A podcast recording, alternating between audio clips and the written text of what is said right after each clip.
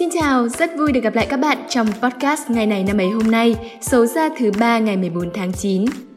Các bạn thân mến, vào sáng hôm nay theo giờ Việt Nam, giới mộ điệu thời trang khắp thế giới nói chung cũng như tại Việt Nam nói riêng, chắc hẳn đã rất háo hức khi sự kiện Met Gala 2021 cuối cùng đã chính thức được diễn ra.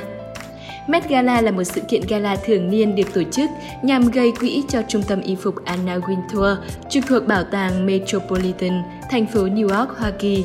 Đây là buổi gala đánh dấu mở màn cho chuỗi các triển lãm thời trang của trung tâm. Mỗi năm một chủ đề, sự kiện Met Gala thu hút nhiều nhân vật tham dự, bao gồm các ngôi sao giải trí và các nhà thiết kế thời trang trên toàn thế giới. Được xem như là Oscar thời trang, Met Gala thực sự là sự kiện thời trang được chờ đợi nhất trong năm. Sau một năm lỡ hẹn vì dịch Covid-19, Met Gala đã quay trở lại vào năm nay với chủ đề Nước Mỹ độc lập nhằm tôn vinh thời trang Mỹ.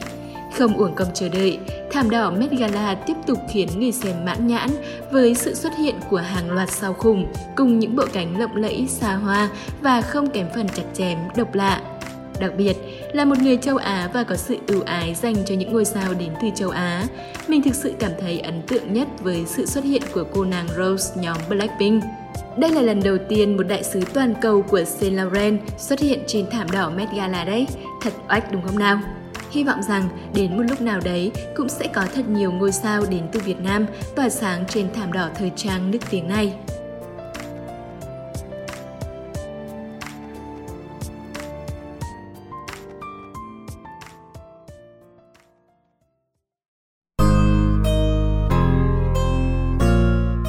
Hôm nay ngày 14 tháng 9 là ngày thứ 257 trong năm. Chúc các bạn đón tuổi mới trong ngày hôm nay sẽ có một sinh nhật thật vui và ý nghĩa. Một dấu mốc nữa của cuộc đời lại qua đi, dù bạn đã thực hiện được những điều bản thân mong muốn hay chưa, mình cũng mong các bạn sẽ luôn tự tin và vui vẻ. Khi làm được hai điều này, cộng với việc biết yêu thương chăm sóc bản thân, chắc chắn các bạn sẽ trở thành những phiên bản đẹp đẽ nhất của chính mình.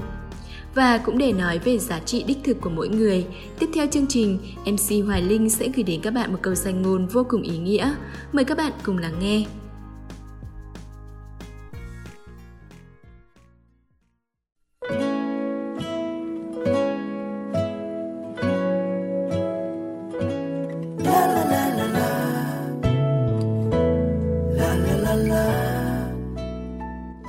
Các bạn thính giả thân mến, trong cuộc sống có bao giờ vì chán nản hay là tự ti mà các bạn thường than thân trách phận không? Ai cũng đều có những lúc như vậy mà không hiểu được thực ra mình còn hạnh phúc hơn rất nhiều những người khác. Bạn không tin ư? Linh sẽ liệt kê cho các bạn nghe những điều sau đây. Nhớ là phải nghe thật kỹ nhé. Nếu sáng nay tỉnh dậy, cảm thấy mình khỏe mạnh thì bạn đã hạnh phúc hơn rất nhiều người không còn cơ hội sống đến ngày mai. Nếu bạn chưa bao giờ phải trải qua sự tàn phá của chiến tranh, sự đơn độc, lạnh lẽo trong nhà tù, chưa bị đói rét rình rộc, chưa bị đói rét rình rập, thì bạn đã may mắn hơn 500 triệu người trên trái đất.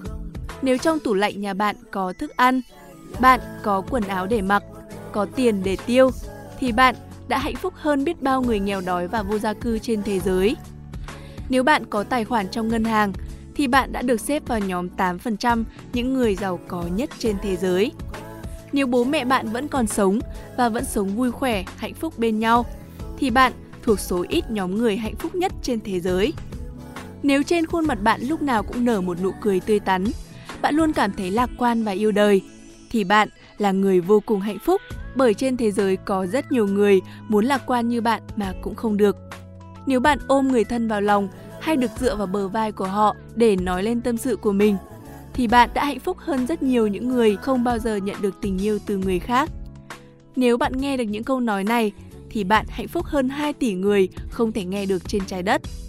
Và sau khi nghe những câu nói mà Hoài Linh đang đề cập trên đây, bạn có thể nhìn mình qua gương và mỉm cười. Hóa ra, mình cũng là một người giàu có.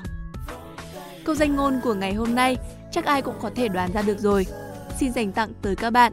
Đừng kêu gào rằng mình nghèo khó, bởi chính bản thân của bạn đã là một sự vô giá trong cuộc đời. Hãy luôn luôn nhắc nhở bản thân về giá trị của chính mình, để rồi từ đó sống thật tốt và thật hạnh phúc các bạn nhé.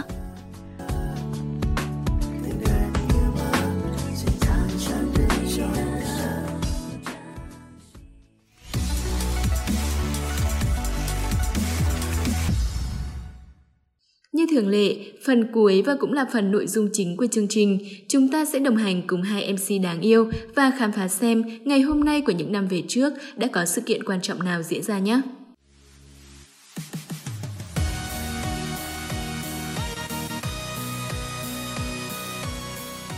Vân Khuê và Hiển Vi hân hạnh được đồng hành cùng các bạn trong chuyên mục Ngày này năm ấy hôm nay ngày 14 tháng 9, ngày 257 trong năm.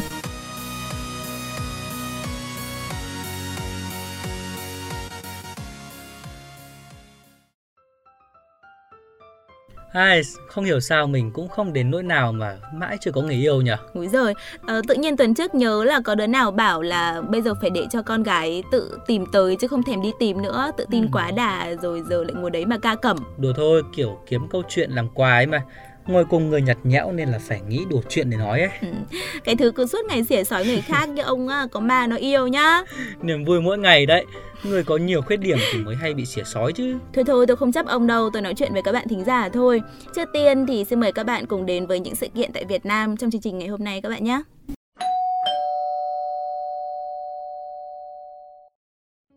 Chúa Trịnh Kiểm, tên Thụy là Thế Tổ Minh Khang Thái Vương, sinh ngày 14 tháng 9 năm 1503, Ông là người mở đầu sự nghiệp nắm quyền của họ Trịnh và gián tiếp tạo nên tình trạng vua lê chúa Trịnh tại miền Bắc. Tuy được coi là vị chúa đầu tiên của hơn 200 năm cơ nghiệp dòng họ Trịnh, nhưng đương thời khi cầm quyền, ông không xưng là chúa nhưng được đời sau suy tôn là Thái Vương.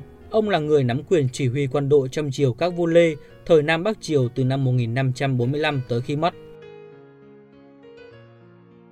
Ngày 14 tháng 9 năm 1963 là ngày mất của Nam Phương Hoàng hậu, hoàng hậu của Hoàng đế Bảo Đại thuộc triều Đại Nguyễn trong lịch sử Việt Nam. Nam Phương Hoàng hậu có khoe danh là Nguyễn Hữu Thị Lan, sinh ngày 4 tháng 12 năm 1914 tại huyện Kiến Hòa, tỉnh Định Tường, nay thuộc xã Gò Công, tỉnh Tiền Giang, xuất thân trong một gia đình công giáo giàu có bậc nhất miền Nam thời bấy giờ. Nam Phương Hoàng hậu nổi tiếng xinh đẹp, 3 năm liền đạt giải Hoa hậu Đông Dương. Sử sách đã ghi lại rằng Nguyễn Hữu Thị Lan và vua Bảo Đại gặp nhau trong buổi dạ tiệc tại Đà Lạt vào năm 1934, một năm sau khi bà từ Pháp trở về.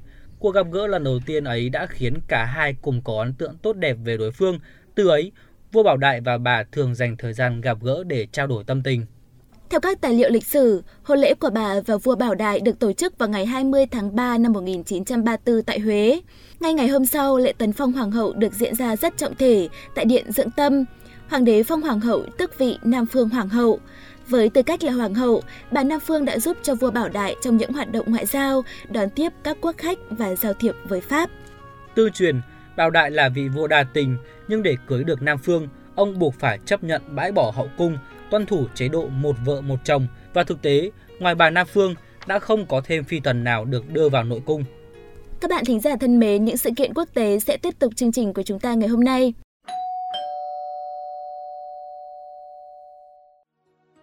Microsoft phát hành Windows Me vào ngày 14 tháng 9 năm 2000, hệ điều hành cuối cùng của dòng Windows 9X. Windows Me là sản phẩm kế tiếp của Windows 98 và giống như Windows 98, nó hướng tới người dùng gia đình. Windows Me đi kèm với Internet Explorer 5.5, Windows Media Player 7 và phần mềm Windows Movie Maker. Các chức năng biên tập phim cơ bản được thiết kế cho người dùng gia đình. Office XP là phiên bản Microsoft cuối cùng, tương thích với Windows 9X nói chung và trong đó có Windows Me. Windows Me đã bị nhiều người dùng chỉ trích vì sự thiếu ổn định, thậm chí một bài viết trên tạp chí PC World còn đưa Windows Me vào vị trí thứ tư trong danh sách 25 sản phẩm công nghệ tồi nhất mọi thời đại. Các bạn thính giả thân mến, đến đây thì thời lượng của chương trình ngày hôm nay xin hết. Cảm ơn các bạn đã chú ý lắng nghe. Hẹn gặp lại các bạn trong những số tiếp theo.